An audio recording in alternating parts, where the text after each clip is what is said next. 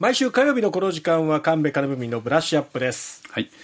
えー、神奈川県相模原市の津久井やまゆり園事件が起きたのが2016年の7月26日未明のことでした、はい。明日でちょうど7年ということになるんですね、覚えてますよね、はい、はい。えー、山入園の職員だった上松聡死刑囚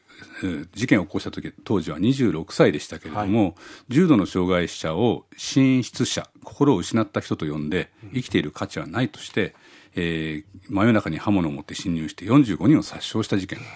うち19人の方が亡くなっています、はい、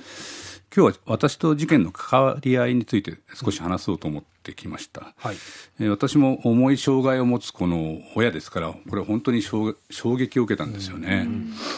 ちょうど東京であの単身赴任してたので、ええ。ー、事件当時は TBS 報道局に駆け込んで特別番組の放送に立ち会ってたんです、まあ、あの障害者の家族としてはちょっとたまらない内容でした、えーまあ、一方で殺人はいけないけれど考え方は分からなくもないなんていうネット上で平気で言ってる人もいたし、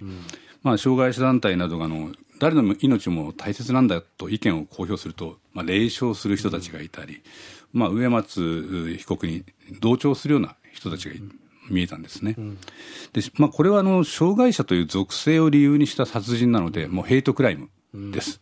あのこういう属性を持っている人は誰でも対象にするという、まあ、ひどい犯罪なんですけども本当にもううんざりしちゃってたんですね。えー、でも、まあ、ずっと長男に障害がなければいいなと思ってた自分もいて、うん、あの心の中に、まあ、自分の中にも差別の心があるんだなというのは、まあ後から分かるんですけど、まあ、どっかずっと思ってたわけですよ。うそういう意味で言うとこうどう考えていいのかっていうのが非常にこう戸惑ってた事件だったんです。もやもやした思いに包まれてたというか。であの事件から3日後に東京の部屋で私があのフェイスブックに投稿したのが、まあ、事件については一言も触れてない文章なんですけど、はい、あの自分が障害を持つ子を授かってから十数年の間に考えてきたこととか、まあ、時間の、まあ、推移とともに変化してきた父親の気持ちを書いた、うん、あ千字余りの文章だったんですね。はい、完全にプライベートな文章だったんですけど、うん、これを書いたことであの記者人生がもう本当に大きく私は変わったんですね。あのすぐにネット上では大変な拡散が始まってまして、うん、まあ、フェイスブックを今見ると僕の書いた文章は3612回シェアされていました。まあ、いいねは1万4000人以上ですね。ですぐにこう TBS テレビとか、まあ、新聞社それから他系列のラジオなどでメディアが全文を紹介するというような流れが起きてですね、うん、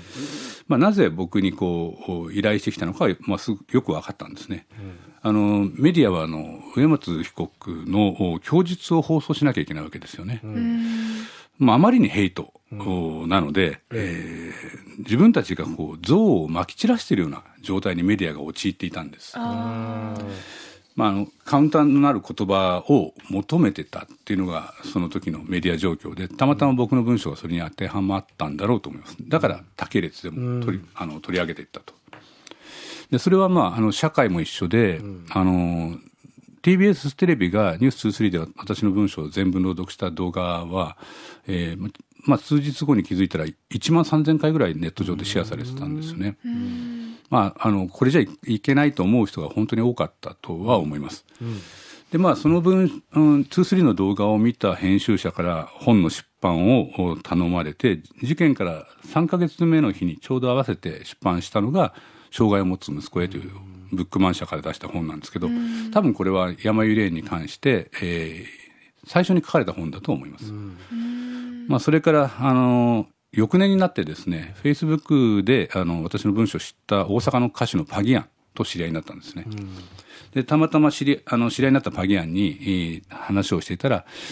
これを歌にしようという話になって、うん、僕の文章をそのまま歌詞にして、えー、曲をつけて歌え歌ってくれるということになったんですよ。で曲が長い8分ぐらいの曲なんですけどできて、まあ、これぜひ公開したいなと思ったんですよね。まあ、プライベートですけど障害を持つ家族がいる人たちに家族写真の提供を呼びかけてですね、うん、でそれを音楽に乗せて、えー、YouTube で、えー、公開したんです、うん、まあ、障害を持つ息子へで出てきますけど。まあ、それから TBS ラジオの鳥山城プロデューサーとちょっと話してこの曲ラジオで流せないかねって話をしたら1時間番組どうせだったら作ってみませんかと言われて、うん、で作ってみたんですね。うん、でその過程で植松死刑囚とこの取材で6回拘置所であったんですけど、うん、もうごく普通の青年だったんですよ。えー、もうそれがすごく衝撃的で、あの異常なあの犯罪者というよりはそこ目の前のコンビニでよく会うような青年みたいなタイプでした。うん、えー、ただあの面会を重ねて分かったのはあの植松被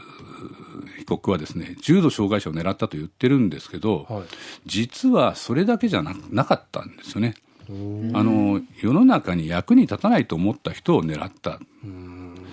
まあ、つまりですね、うん、今障害者の人だけじゃなくて、うん、私とかタバさんが伊代さんとかが交通事故に遭って動けなくなっちゃったり、うん、年を取って、えー、寝たきりになっちゃったりしたら、うん、全員殺害すべきだっていう主張なんですよ。つまりこうヘイトクライムなんだけど限られた人を狙ったものじゃなくて誰でも役に立たなくなったら殺害すべきだというのが上松死刑囚の考え方なんですよね。これに考え方は分かるよっていう人は自分があの被害者になる可能性があるということを考えてないからだと思うんですよ。まあ、これは大変なことだなと思いますね、本当に。そうですね、うん、時代を象徴している事件だったとも思います。であの面会を重ねて作った2019年のラジオ番組 TBS と一緒に作った「スクラッチ差別と平成」っていうのは、はい、今もポッドキャストで聞く聞くことができるんですね。まあ、ぜひあのポッドキャストで、えー